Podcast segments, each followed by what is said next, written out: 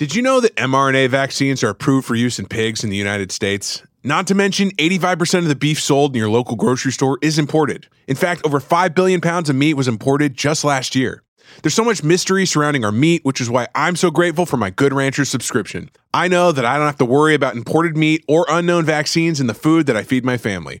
Good Ranchers is saying mRNO to mRNA by offering a free 10 pound Easter ham with any subscription. Unlike the pork from the grocery store, Good Ranchers ham is guaranteed 100% free from mRNA vaccines. This is a $119 value, absolutely free with code DailyWire. Go to goodranchers.com and say mRNO to mRNA by subscribing today. You have a right to know exactly what's in your food, and Good Ranchers is dedicated to protecting that right and providing your family with the best meat in America, free from any unknown and potentially harmful additives. Go to goodranchers.com and subscribe to any of their boxes and use code DailyWire at checkout. Every subscription will come with a free Heritage ham, $25 off, and Good Ranchers lifetime quality commitment. That's goodranchers.com, code DailyWire.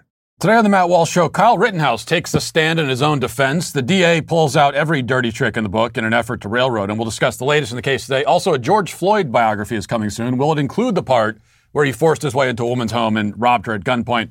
I guess we'll find out. And two couples at an IVF clinic have a mix up that results in their babies getting swapped. Plus, YouTube gets rid of the dislike counter in order to protect the fragile feelings of content creators like myself, which I really appreciate. And workplace masturbator Jeffrey Toobin appears on CNN with some highly ironic analysis of the Rittenhouse case. We'll talk about all that and much more today on The Matt Walsh Show.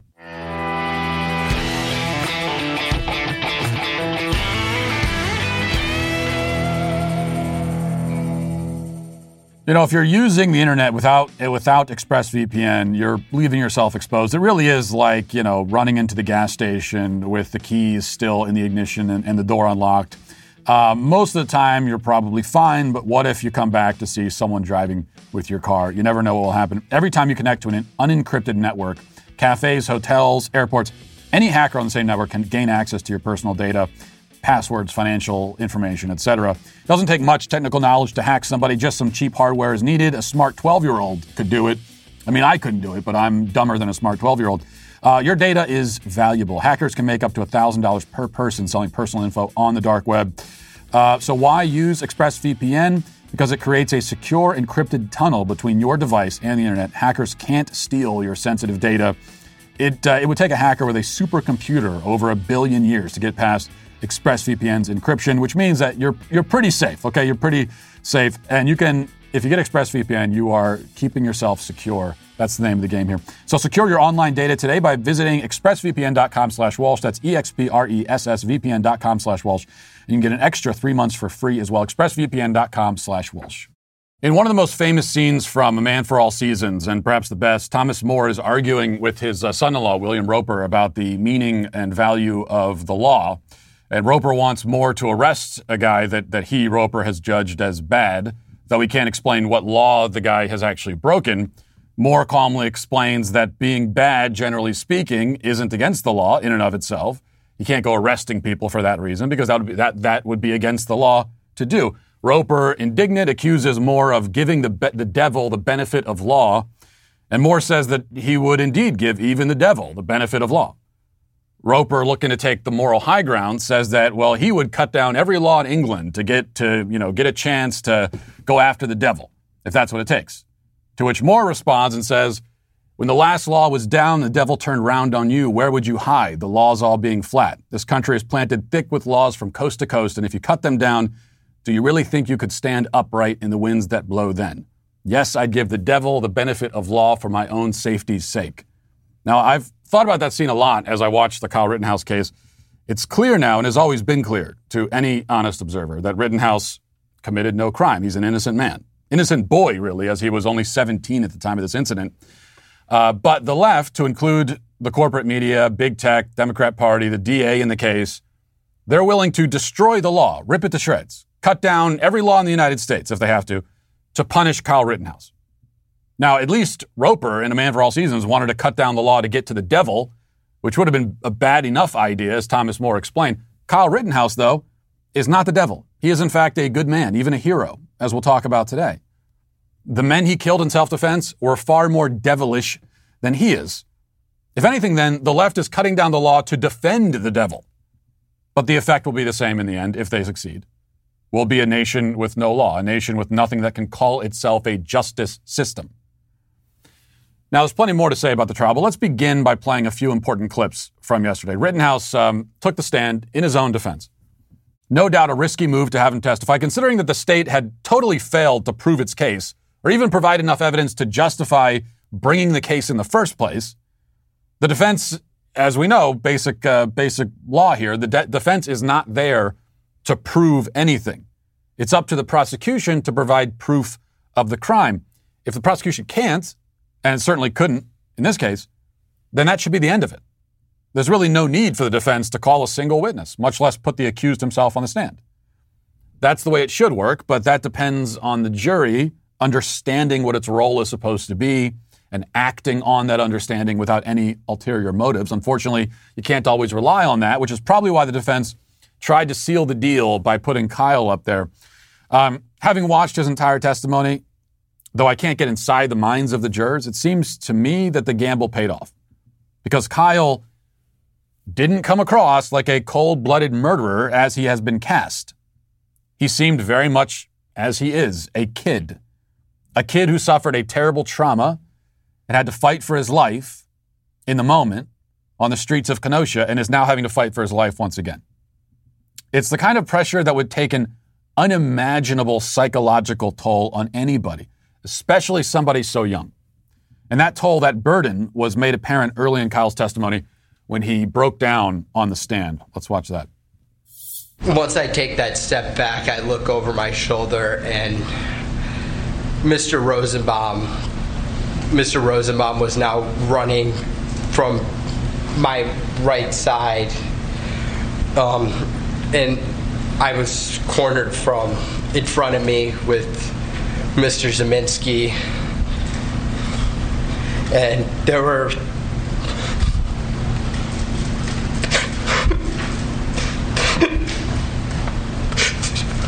There were three people right there.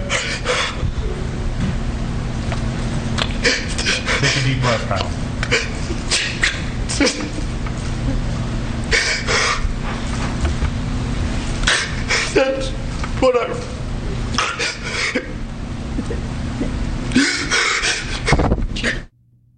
Now, that's what a panic attack looks like for anyone who's not familiar. Of course, as expected, leftists on social media, if you're expecting them to have any humanity, then you were uh, sorely mistaken. They mocked him for this display, accusing him of crying crocodile tears. There are many posts like this one from Ana Navarro. She said Kyle Rittenhouse shot and killed Anthony Huber, 26, Joseph Rosenbaum, 36, and injured Gaige Grosskreutz, now 27. Think about how much their loved ones have cried. Real anguish and grief, not crocodile tears. Now, it's funny to hear people like this deride a kid for crying on the stand as he faces false murder charges. Kyle Rittenhouse was violently attacked by a mob, had to defend himself with lethal force, and immediately upon doing that, he was, uh, in order to save his life, immediately upon doing that, all of the most powerful forces in society conspired and have been conspiring to, conspiring to ruin him and take away his freedom. In the face of this, he cried. Meanwhile, people like Ana, if a, if a stand up comedian tells a joke, or if a politician they don't like is elected, or if you misgender them, they'll break down in tears. So they cry all the time about everything, wielding their fragile emotions like a battering ram. Yet they think they're in a position to, to look with contempt on a kid who cries while facing the kind of pressure that the vast majority of humans on planet Earth have never faced and will never face. We talked yesterday about how the word trauma is, is way overused and everyone's running around all the time claiming how they're traumatized by everything. Well, here is an appropriate use. This is an application for trauma. This is a kid who has suffered real trauma. That night, that is a traumatic experience. And what he's gone through over the last year and this trial, also traumatic experience. One other point about this Navarro attempts to solicit sympathy for Rosenbaum and, and Huber, the two men who were killed. The media has been playing this game for a year, trying to tug on our heartstrings, calling on us on us to mourn poor Rosenbaum and Huber. So it becomes relevant then to point because they have introduced this, right? Just just like in a trial, and, and, and now we're in the court of public opinion. They have opened this door. here by, by talking about how we should feel so bad for Rosenbaum and Huber. And on that note, it becomes relevant to point out that Rosenbaum was not only a sex offender, but in fact a serial child rapist. He molested and anally raped multiple boys.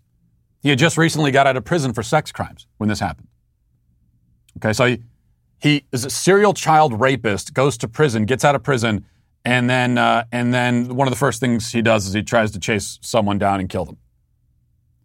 To put it as generous as I can, Joseph Rosenbaum was a piece of human filth. I mean, that's how I feel about child rapists. I don't know about you. Huber was slightly better, but only by comparison. Uh, rather than a child rapist, he was merely a repeat, repeat domestic abuser guilty of, among other things, choking and strangling a woman. Now, these facts may not be relevant to the shootings themselves, but they are relevant if we're being asked to feel sympathy for the quote unquote victims or feel any emotion towards them other than contempt.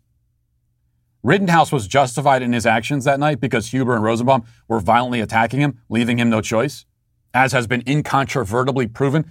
But it's also worth noting that the world is a better place without people, especially like Ro- Joseph Rosenbaum, in it. Bad person. And it strikes me that the left mourns a pedophile child rapist only a few days after celebrating when a different child molester's name was put on a Navy ship. Um, Harvey Milk. Maybe eventually Joseph Rosenbaum will get his own ship too. So these people really seem to be big fans of child rapists. You might start drawing some conclusions about them. Now, back to the trial. Perhaps all we really need to say in analyzing the state's cross examination is that they actually spent time questioning Kyle about the video games that he plays, which put him in the position of having to explain to the DA that video games and real life are not the same. Isn't one of the things people do in these video games try and kill everyone else with your guns?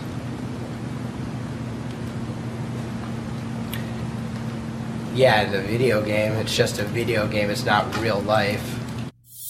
Sir, isn't it true that you've played Super Mario World? Is it not true that in that game you jump on little mushroom men and kill them? Sir, establishing a pattern. So this is what grasping at straws looks like. And uh, that was, if anything, that was like the highlight. That was the best moment from the DA. Uh, the, maybe the whole trial. That's like as good as it got. It was an absurd and misleading line of questioning, but at least it wasn't a grave constitutional violation. The constitutional violations happened at a different point when the DA began questioning Kyle about the fact that Kyle exercised his right to remain silent after his arrest. Prosecutors are not allowed to stand in front of a jury and imply that silence is incriminating because the whole point of your right to remain silent is that you are not being forced to incriminate yourself. Okay, so the judge then had to jump in and remind the DA of this fact. You need to account for this. Your Honor, I don't want to. I don't want to jury here. He's commenting on my client's right to remain silent. No, Your Honor. I am making the point that after hearing everything in the case, now he's tailoring his story to what has already been introduced. The problem is, this is a grave constitutional violation for you to talk about the defendant's silence. And that is, and, and, the, and you're right. You're right on the you're right on the borderline, and you may you may be over, but uh, it better stop. Understood. This is. I can't think of the case, the initial case on it, but it's uh, this is not permitted. Now, it's not often that you hear a judge accuse a DA of a grave constitutional violation in open court. That's how things have gone in this trial. A little bit later on, as the prosecutor continued with uh, lines of questioning that were not admissible and which had been he'd been warned to avoid by the judge, um, continued along this path. The judge was then forced to intervene again, and this time he wasn't quite as kind about it. Why would you think that that made it okay for you, without any advance notice, to bring this matter before the jury? You are already, you were, I, I was astonished when you began your examination by commenting on the defendant's post arrest silence. That's basic law. It's been basic law in this country for 40 years, 50 years. I have no idea why you would do something like that. And it gives, um, uh, well, I'll, I'll leave it at that. So I don't know what you're up to. Now, I think what he was going to say there, not to try to read his mind, but um, you know, maybe words to the effect of like, if there's a conviction here, this is this is an appeal all day long. I mean, if there is somehow a conviction here, a, a, a grave miscarriage of justice, the good news, at least, a whole lot of bad news. The good news, at least, is that this is appealed all day long. I mean, you've got you have the judge in the case telling the prosecutor that he committed a grave constitutional violation. He said, said you you crossed the line and did that. Look, there there are gray areas in life. There are times when the line between good and bad, you know, the good guy and the bad guy uh, might not be as clear. This is not one of those times. Okay, the bad guys may as well be wearing name tags that say, Hi, I'm the bad guy. That's how brazen all of this is. And that leads me to two final points. One is, you know, what, what, are, they, what are they really doing here? Why are they going after this kid? Well, much of the prosecutor's questioning revolved around the gun he was using and how big it was and how scary it was. You know, he, he, he observes, the prosecutor does, uh, that Kyle Rittenhouse had, had, a, had a bigger gun than, than what uh, his assailant had. So you, you had a you had a bigger gun. I mean, he had a smaller gun. So why were you with the bigger gun worried about a smaller gun? Well, I don't know. Maybe because a smaller gun, when you fire it, would still kill me. It became clear as this was going on that the Second Amendment is what he is trying to prosecute. Our Second Amendment right, our right to defend ourselves, is on trial. Much of his line of questioning was about really about that uh, where Kyle Rittenhouse became, he wasn't even testifying about himself. He became a, he, they were, he was being treated like a constitutional scholar, a, a firearms expert. Kyle Rittenhouse is a symbol. This is not about him personally. Certainly isn't about the, the events of that night or the facts of the case. He's a stand in, and he represents not only the constitutional rights that the left detests, but also the kind of people that the left detests. Just like Derek Chauvin before him, Rittenhouse is a blood sacrifice meant to atone for the sins of all white men. His personal guilt or innocence is not relevant. Just as a goat sacrificed on a burning altar is not selected due to its personal foibles, it is burned as a symbol, and that's the role that Kyle is playing here. Second, all that should matter in a case is that Kyle is not guilty of committing murder. You know, that should be the end of it. That's all that, ma- that's all that matters legally. E- even if he was reckless or stupid or he shouldn't have been there, quote unquote. Um, even if he is a terrible person, even if he's the devil, none of that matters or should matter legally. And yet, I still think it's important to point out that Kyle Rittenhouse is, is not a bad person, and I don't think he's even stupid or reckless. And he's not, he's more than merely innocent. He's more than that. I think he's a hero, in my estimation. Yes, he put, he put himself in harm's way by showing up to the riot. But where I come from, putting yourself in harm's way in order to defend innocent people and protect property is heroic. That's what heroes do. That's like the definition of a hero. And yes, to protect property too. It tells you a lot about, you know, a lot of people on the left that they, and we get this from the prosecutor a lot too. Uh, well, you would use violent force to protect property? It's just property. Well, again, he used the violent force to protect human life, his own life. That's why he had the gun was to protect himself. But um, but you know what? You know something? Yeah, I mean, using force to protect property that is also morally justified. It's not only morally justified, it's heroic. What, does the mob have some kind of right? Well, the mob, all they wanted to do was burn down buildings. They have no right to do that. This, this people's property. This is their livelihood, their lives, their businesses that are being destroyed. Yes, you could. I would use lethal force to protect. If someone was trying to burn down my home, I would shoot them. I would, even if there was nobody else inside. Why? Because it's my home, it's my property. And you have no right to do what you're doing right now. And I can use force to stop you, and I would. But even when faced with a mortal threat from a violent mob, still, Rittenhouse waited until the very last moment to fire. He tried to preserve the lives of the people who wanted him dead until they left him no recourse. I would call that courage, not stupidity. Though, to cowards, perhaps, it's hard to tell the difference between the two. Now let's get to our five headlines.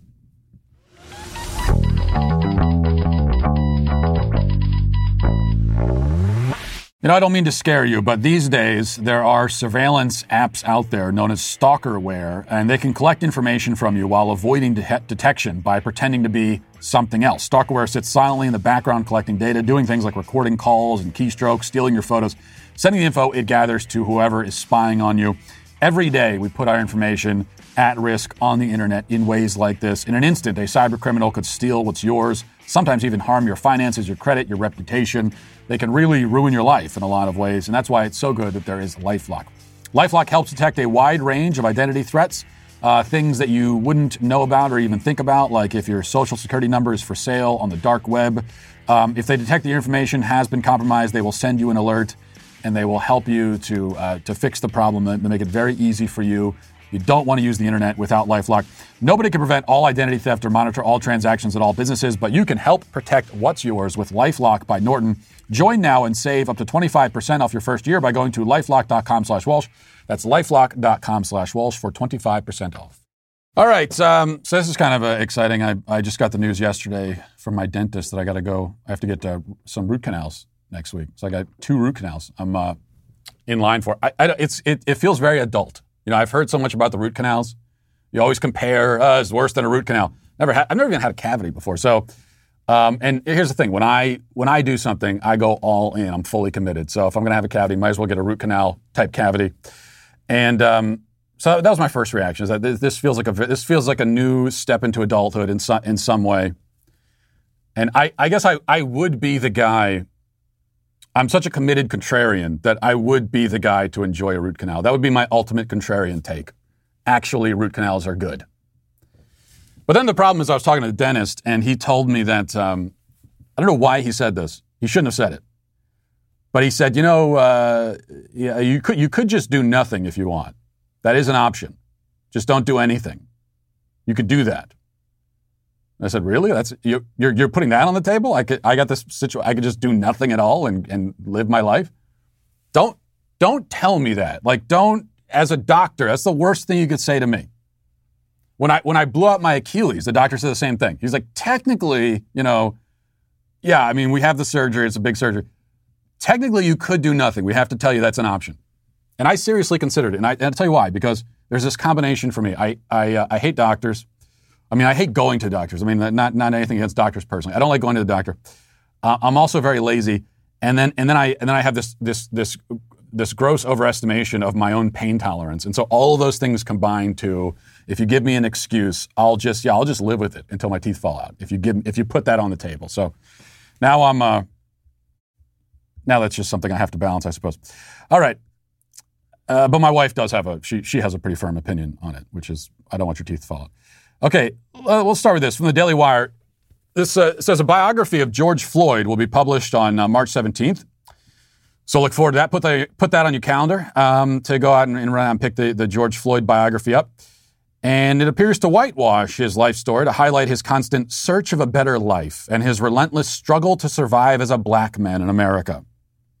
In a press relief, release, uh, Viking Press, a publishing company owned by Penguin Random House, announced the biography, which was written by Robert Samuels and Toluse Olorunnipa, two prize winning Washington Post reporters. The book is designed to reveal how systemic racism shaped George Floyd's life and legacy, from his family's roots in the tobacco fields of North Carolina to ongoing inequality in housing, education, healthcare, criminal justice, and policing, telling the singular story of how one man's tragic experience brought about a global movement of change. And so now this is when we're g- going to get uh, the whole hagiography of of George Floyd. I mean, this is this is an important point. I mean, this is an important step when you're when you're building this myth, because so far, with the mythology of George Floyd, Saint George Floyd, uh, they have the martyr story, which is mostly false. but the whole rest of his life they've kind of ignored. And so now, finally, these Washington Post reporters, who, as Washington Post reporters, are, we know that they are very experienced fiction writers. And so now they're going to, to write this uh, work of fiction.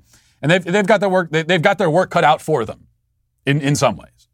How are you going to take this man who was a terrible person, terrible, and contributed nothing of value to society whatsoever? And rather than, in fact, rather than contributing things of value to his community, he preyed upon the most helpless and vulnerable people in his community. How are you going to take that and somehow morph it into uh, a hero's journey? So I almost would want to read the book just out of curiosity to see how they do it. I mean, I'm not going to do that because I value my time too much, and I wouldn't I wouldn't spend the money on it. But um, yeah, a struggle to survive as a black man in America. This is about a so is that searching for a better life. Is that the chat? When we get to the searching for a better life, you know, part two, searching for a better life, is that the part where he forces his way into a woman's home and robs her at gunpoint in front of her kid? He was just searching for a better life? Don't mind me, ma'am. I'm just searching for a better life. Now hand me over all your money. But you know, it is it's true in a, in a, in a way um, that in some of in, in these communities and cities, um, as a black man, or really if you live in these communities at all, no matter your race, there is a struggle to survive. That's true. These can be dangerous places. But it's a struggle to survive because of guys like George Floyd. They're the ones who create that struggle. I mean, they're the ones you're worried about. Despite what, no matter what anybody says, no matter what they claim about how they're, you know, uh, we, we, we, uh, we fear that we fear the police. No, I mean, if you are a woman living in, uh, living in the inner city, you're not worried about the police. You're worried about George Floyd breaking into your house. All right. Um, so I'm not usually one to talk about news from the fashion world, but there was a point I wanted to make about this. I thought it was so- somewhat interesting. This is from MSN. It says Tom Ford says cancel culture inhibits design. The 60 year old fashion muse behind the iconic label um, says the, uh, the fact everything is now considered appropriation is limiting fashion. Speaking to The Guardian, Ford said, Cancel culture inhibits design because rather than feeling free, the tendency is to start uh, locked into a set of rules. Everything is now considered appropriation. We used to be able to celebrate other cultures, now we can't do that. He says the future of fashion is increasingly cartoonish. Instagram has broken down the rules. People dress up to take pictures of themselves to post online. Everything is exaggerated, especially the eyebrows. Uh, so it's, it says this is the future, future of fashion. It's very cartoonish. He's, and uh, I mean, just not as a fashion expert myself, but just by observation, he would seem to be right about that. Uh, but also, it's it's it's impossible now because of these rules of appropriation. And this is the nature of style. You know, it is it's it's something that's it's always a fusion. There's always different influences that you're bringing together, right? And now we're drawing these lines and saying, well, no, if you're if you're a white person, you're not you're not allowed to wear anything that has any kind of influence from the outside world, which means that basically you got to walk around naked, which is great news if you're, you know, Jeffrey Toobin. But for most of us, it's not so good. Because no matter what you're wearing, no matter what you're eating, no matter what music you're listening to, it is always going to be the result of at least some kind of fusion, some kind of outside influence. Because these things are, are human in, inventions, human constructions. Um, whether we're talking about, you know, the culinary world or fashion or music, I mean, these are art and people are influenced by, by the world around them. You know, I, I was reading an article recently, and I almost did it for a daily cancellation, but then I figured it's just there's there's really no point. What else can I say about this other than how stupid it is? But um, w- one of these media outlets, they were very concerned about um, appropriation that parents are committing in in how they wear their babies. You know, baby wearing is a is a thing where if you, you know, you could one of those backpacks or you there's there's different things that, that parents can do. Makes it a lot easier because it frees up your hands. Uh, you can strap the baby you know onto your chest or onto your back and uh, and go about your day. And you might think that the only thing to worry about there when you're wearing the baby is just to make sure it's safe and you got everything strapped together so that the baby doesn't fall. But apparently no this is a very this is a very fraught area because there's a lot of cultural appropriation and so this article was, was concerned with letting parents know if you're a white parent, make sure that you're not appropriating, you're not accidentally being racist in how you choose to wear babies. That's how absurd it's gotten. But there's also another point too that um, you know he's talking about the style world. I don't know much about that. But what you find in general is that cancel culture makes everything boring. I guess it does that with style. It also just does that with with opinions, with discussion. That's one of the, I think, underrated aspects and consequences of cancel culture. Uh, yes, it's very tyrannical, it's very limiting, people are afraid, but also it, it, in the midst of all of that, as people are trembling in fear and not wanting to say anything that will upset anybody, everything just becomes so boring. All discussions become so, so ag- aggressively, relentlessly boring. And why is that? Because people are afraid to experiment with ideas uh, to use the cliche, they're afraid to, to kind of think outside the box. Because that's in the past, that's actually how that's that's part of the process of figuring out how you feel about things and what your ideas are. Sometimes, in, in order to do that, it, it involves you first expressing an idea that maybe you're not 100% sure about. And you say, hey, I was just thinking this. Here's my opinion on this. I'm not exactly sure, but here's a thought that I had.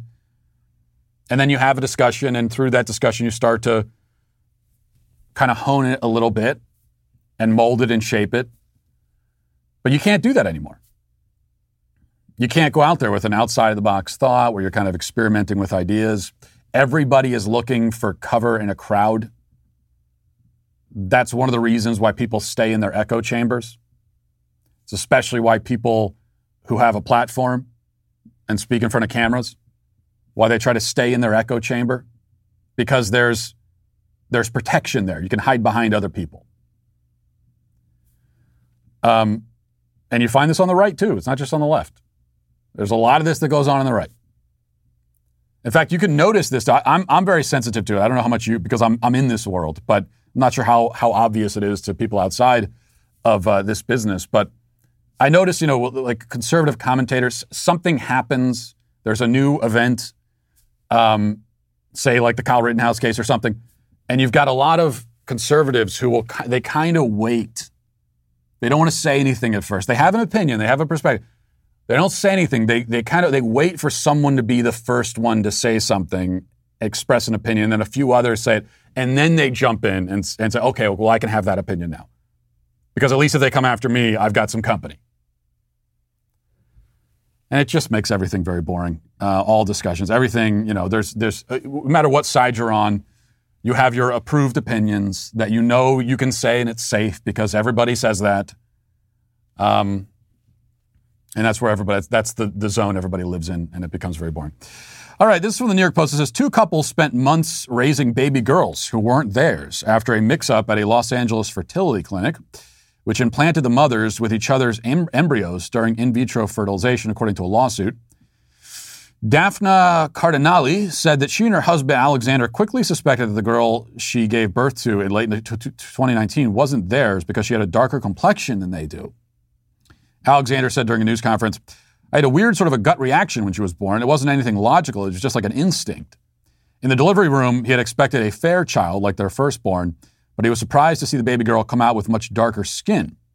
It was so jarring that Alexander uh, actually took several steps away from the birthing table, backing up against the wall. Um, but I guess this isn't funny, but I'm trying hard not to laugh at this situation. But the parents ignored their doubts because they fell in love with the infant and trusted their doctors. I was overwhelmed by feelings of fear, betrayal, anger, and heartbreak, the distraught woman said, adding that she suffered trauma when she found out months later that she had carried another woman's baby and that the other woman had her child. And now this is working its way through the court system. You know, there, of course, the fertility clinic is going to be sued out of existence, and and you know rightfully so. This is a this is a pretty when it comes to customer service mistakes, um, implanting the wrong baby in a woman's uterus, pr- pr- pretty high up there. You know, it's a, it's a little bit worse than delivering a pizza late or something. But it does maybe raise some questions about IVF as a concept. When, when you have a, a procedure where this can even happen, this is something through modern technology we've created. This is a risk that never could have happened before in human history. There was no, there was no chance. Now, for for for thousands of years of human history, right? Uh, there was a chance this, this is something that, that fathers might have had to worry about that the baby that's uh, in the womb is not theirs, but you never had, you never had a mother who had to worry that the baby wasn't hers. Now, because of uh, of IVF, this is obviously doesn't happen very often. We would we would hope, but it's kind of it's a it's a possibility that we have created. And it's a possibility we've created because that's what happens when you move the very human act of conception out of its natural confines and you do it in a petri dish. Um, maybe that's kind of a red flag about this sort of procedure. And because what we're actually doing, and the reason why I don't like IVF, why I'm not a fan of it, is because not just I'm not a fan of it, I object to it on moral grounds, because it's the commodification of human life. You're quite literally treating human life like a commodity in the most literal sense. And you have, you know, you, you, you have a bunch of embryos and, and then, and then what, what happens, maybe this mix up kind of thing, this Freaky Friday mix up thing doesn't happen very often. But what does happen all the time is that you've got a bunch of, uh, uh, of embryos and then, you ha- and then you have leftover embryos that get stored in a freezer like, uh, you know, like ground beef that you're not going to have time to cook up and uh, it just stays there for a while. And then eventually, if they're never used, okay, and think about the language here the embryos are never used, um, then they'll be destroyed. So, this is the reduction of human life down to a commodity, being treated very much like an object. Where we talk about, you know, you could have a surplus of it. And what do you do with the surplus? You just destroy them. Um, it's it's hard, and I admit this. If you come at, if you if you approach life from a materialist perspective, and all you see when you look at human beings, all you see is material. You think that you think that's all we are. In fact, all we are, all you are, is is an object. If that's how you see it, then yeah, from from that starting point, it's going to be hard for me to convince you that something like IVF might be morally problematic. But if you see life as more than that, if you're not a materialist, then I think there's a reason to be skeptical of anything that reduces life down to mere material. All right, next, this is from TechCrunch. I think this is good news. I'm very, uh, very happy about this. It says YouTube today announced its decision to make the dislike count on videos private across its platform. The decision is likely to be controversial given the extent that it impacts the public's visibility into a video's reception. So if you're watching this on YouTube right now, if this is correct, then you should not be able to see how many people disapprove of my show. The bit what I just talked about with IVF, there's going to be a lot of people that don't agree, either even on my side. And now, guess what? You're not going to know how many disagree with it. And I and I personally am a fan of that. It says, but YouTube believes the change will be will, will better protect its creators from harassment and reduce the threat of what it calls dislike attacks, essentially when a group teams up to drive up the numbers of dislikes a video receives. The company says that while dislike counts won't be visible to the public, uh, it's not removing the dislike button, so you can still dislike, but nobody will see that you disliked it. And then we, as YouTube creators, will have to go back into our YouTube studio uh, dashboard and we can look up that information if we want to. But but I won't look it up because I I, I don't want to know. It's better not to know. So your dislike it will be sent off into the void. It, the dislike itself will be stored basically in a in a cyber freezer, and I will never go. It'll just stay there. I'll never look at it. You'll I will never know. And uh, you know there are some people saying that this is kind of absurd, but but. I, you know, and, and you might hear a phrase like dislike attack, or when a thumbs down is equated to harassment. You might think that sounds pretty absurd and silly, but you know, it's easy for you to say if you're not a YouTube creator. As someone who is on this platform every single day, you just have no idea what kind of emotional and psychological toll it takes on a person to see all those thumbs down. I, I cry every day when I check my videos. If I see even one, I shed a tear for every thumbs down I get. It is deeply traumatic. And so I want to thank YouTube for finally standing up for us and for our feelings. Uh, now let's dive into the comment section. Do you know their name? They're the Sweet Baby Gang. As you know, people always tell me that uh, one of the things I really love, love, love about the show is the passion that I bring to uh, the subject that I talk about. Uh, especially when we're talking about mortgage refinancing. And that's what we're going to talk about right now. American Financing, America's home for home loans. Uh, new sponsor on the show we're very excited about. The home you're living in right now can cost you less. It's true. You can lower your payment and save thousands long term. You just have to refinance to one of these incredibly low mortgage rates and do it now before they're gone. Uh, they're expected to rise in the new year. You cannot afford to miss out on this deal. It takes just a 10 minute call to American Financing, America's home for home loans. For me, the call takes longer because I spend a lot of time gabbing about the subject, but if you want to be in and out, you can. You'll work with a salary based mortgage consultant, someone who will guide you through custom loan options that can save you up to $1,000 a month. That's right, $1,000 a month. And you don't have to reset your loan to get those kinds of savings. You can choose any term 10 years and over because you shouldn't pay interest for years that you don't need. Pre qualify for free at 866 569 4711. That's 866 569 4711 or visit AmericanFinancing.net. All right. Jennifer says, Matt, you're smart enough to know the Derek Chauvin case was the end of our justice system. Now let's see if you're brave enough to admit it. Uh, well, I, I, think the Derek Chauvin case was a blow to our justice system. Um, and I, as you know, believe that Derek Chauvin should have been acquitted. But, you know, I, I think you're, you're, you're really underestimating and understating what's happening with the Kyle Rittenhouse case by looking at this as a one to one comparison. I mean, what's happening with Kyle Rittenhouse, and he hasn't been convicted yet, and we're praying that he's not, but if he is convicted, it would be even, even more egregious. I mean, for example, in the Derek Chauvin case, you, you didn't have any scenes like what we just played where the judge says that there's a grave constitutional violation happening right now in this case. So in terms of how egregious and blatant and out in the open it is. I don't think we've ever seen anything quite like the Kyle Rittenhouse case. So I think this would be kind of the nail in the coffin, in my opinion.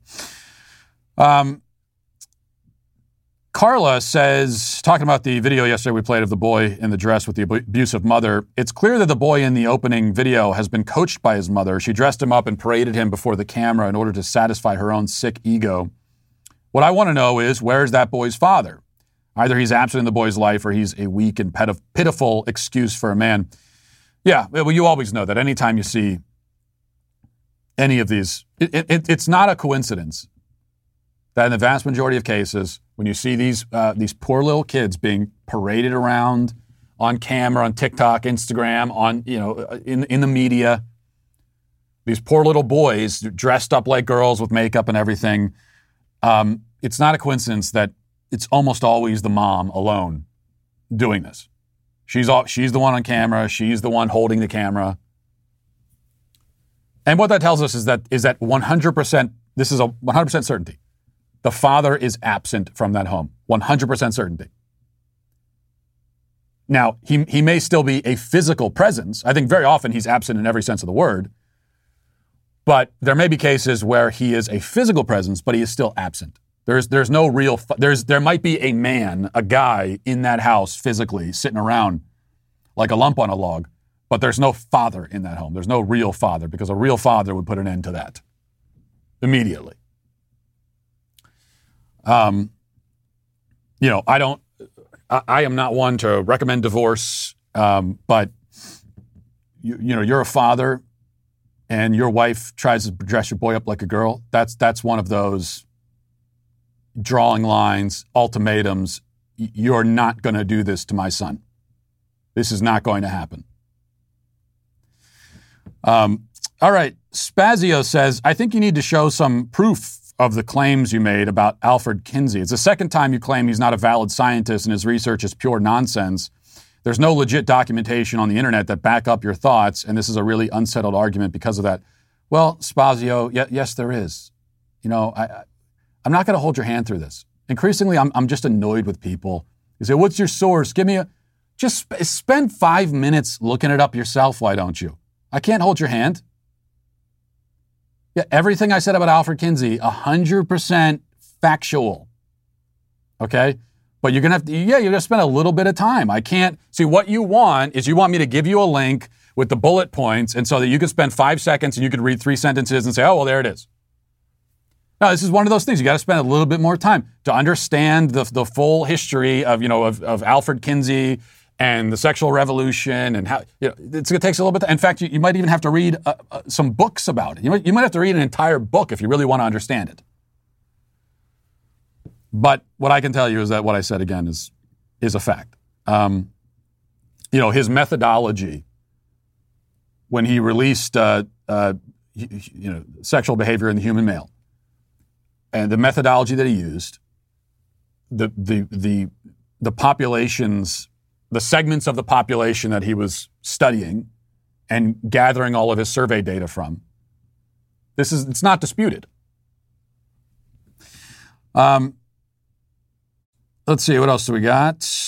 Zuko says it's very hard to maintain control at the video of the poor abused four-year-old. It's amazing though that she gave us the nice comparison of his age. Though he's clearly confused because he's four and his mom insists on changing definitions on him. Right, that's exactly the point. Eric says, I bet 99% of the people who've seen Eternals had no idea it was directed by a woman. Yeah, that's the other point about the, the claim from the film critic yesterday, this, this Marvel movie Eternals that apparently nobody likes and nobody wants to see. And the critic says, well, it's because it's directed by a woman. People are sexist. And as I said yesterday, that, the exact opposite is the case. But critics, especially, bend over backwards to find any reason they can to give a good review to a movie that's directed by a woman. But as far as the audience goes, this just shows the kind of the bubble that these film critics live in. They don't understand how the average film uh, moviegoer actually experiences movies. The, the average moviegoer has no idea who the director is of any of these movies. I, I bet if you went up to just the average moviegoer, the average person who watches movies, which is most people, and you ask them to name like five directors, they probably couldn't even name five. They might be able to give you three. Like they could tell you Steven Spielberg, but maybe they could give you Christopher Nolan. I mean, this just because most people don't, it does, doesn't matter to them that much. Um, and uh, they certainly aren't aren't looking up information about the director and then saying, "Well, this one was directed by a woman." Well, I'm not going to watch this. That's not what people are doing outside of the, the bubble that you're living in. When it comes to Biden's vaccine mandates, the Daily Wire isn't backing down. You heard us talking about this yesterday. If you watched the backstage show, we uh, filed our lawsuit against the tyrannical and unconstitutional mandates a week ago today, and we're already seeing results. The Fifth Circuit Court of Appeals issued a temporary stay over the weekend, preventing the Biden's, Biden, Biden's mandate from going into effect, citing grave statutory and constitutional issues. There seems to be a lot of those going around today. This uh, does not mean the battle is over. Rather, the battle has just begun. Biden is determined to pass these mandates no matter what. And that's why we have to keep fighting. We're not, we're not just fighting for the Daily Wire employees. We're fighting for the medical freedom of every single brave American. And it's extremely important that everyone uh, ha- makes their voice heard right now. This is an urgent matter, and your medical freedom depends on it. If you want to support the fight, to make your personal medical decisions without government interference. Sign our petition against Biden's authoritarian mandate.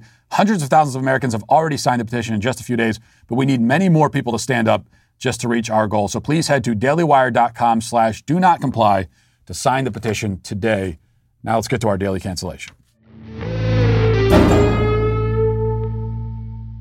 Today we cancel once again CNN. Uh, this time for a segment on the Kyle Rittenhouse case featuring one Mr. Jeffrey Toobin. As you recall, though you surely wish you did not recall, Toobin, CNN legal analyst, gained international notoriety last year when he was caught uh, badgering the witness during a Zoom meeting with his coworkers. Tubin, Toobin pulled his tube out, you might say. He tried to, to put it gently, uh, get a hold of himself during this meeting.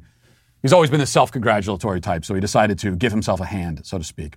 And while he was engaged in this DIY project, his colleagues looked on in unimaginable shock and horror.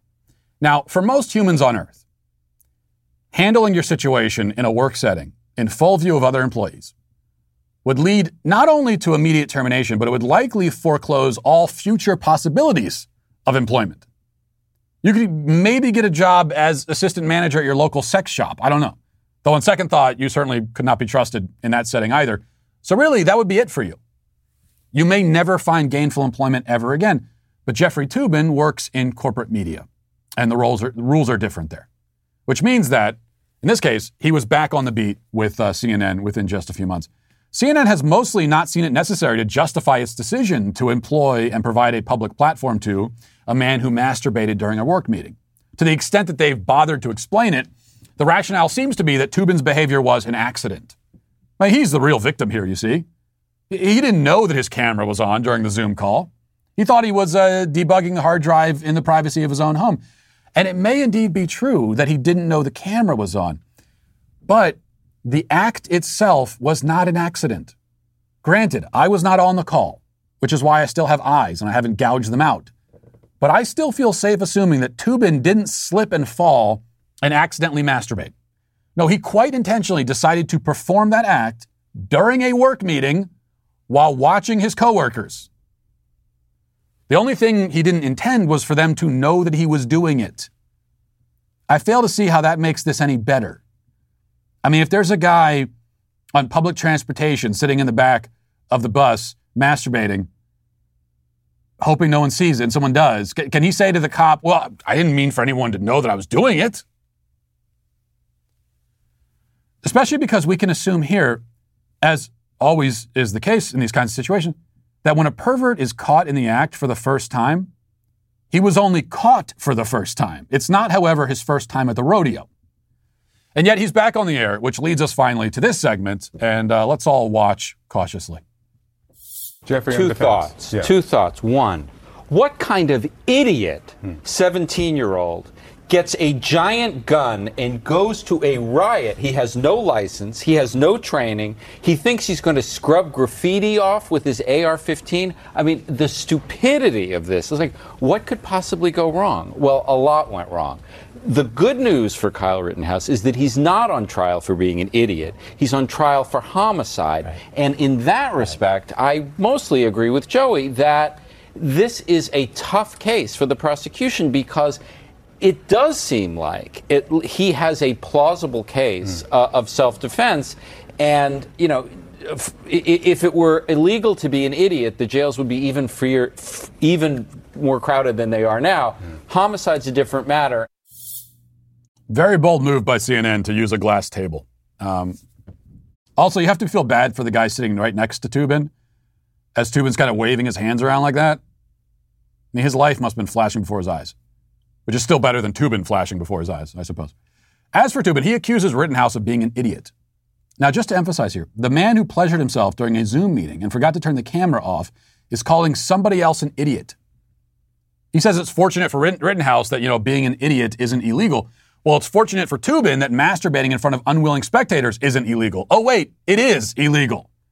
Just not if you're a member of the favored class. Now, putting his childish analysis of the Rittenhouse case aside, I mean, you can really see why CNN just had to bring the masturbator back on the air because otherwise they'd be deprived of insightful legal opinions like, that guy's an idiot, lol. But putting that aside, Jeffrey Toobin really shows us the nature of cancel culture, doesn't he? Jeffrey Toobin shows us quite a lot, actually, way more than we want to see. But the lesson he provides about cancel culture is useful. Cancel culture is, as I've always said, arbitrary by definition. Why is Louis C.K. still banished to the cultural hinterlands, persona non grata, and yet Toobin is on cable news? They did the same thing, but Toobin is arguably worse because he didn't get consent ahead of time. And there have certainly been people who committed far less severe infractions or no infraction, and yet suffer punishments far worse than whatever Toobin suffered, which was really nothing at all. When it comes to workplace sexual harassment specifically, we live in a world now where giving your female coworker a compliment may be sexual harassment, but I mean, in, in Toobin's case, ma- masturbating in front of her during a work meeting is not sexual harassment. But this is all by design. It's a power move by CNN, really. Cancel culture is arbitrary. It's also left wing inherently. It was largely invented by the left wing corporate media. It's their thing. Cancel culture belongs to CNN and its fellow corporate media organizations. It will decide who is canceled and who is not. Jeffrey Toobin is on their team. They happen to like him for whatever reason, and so they will grant him a pass that nobody else, I mean, nobody else on the planet anywhere would be granted. There's no coherent moral philosophy underpinning this. Cancel culture isn't, isn't it's, not le- it's not mere left-wing puritanism. It's not even a moral panic. It's a weapon, and they will decide how to wield it. That's why Toobin still has a job, and is probably still invited on Zoom calls. And everybody else on the call just has to make sure that they don't eat lunch beforehand, I guess. That's also why I must say again today that CNN is, of course, canceled. I'll leave it there for today. Thanks for watching. Thanks for listening. Have a great day. Godspeed.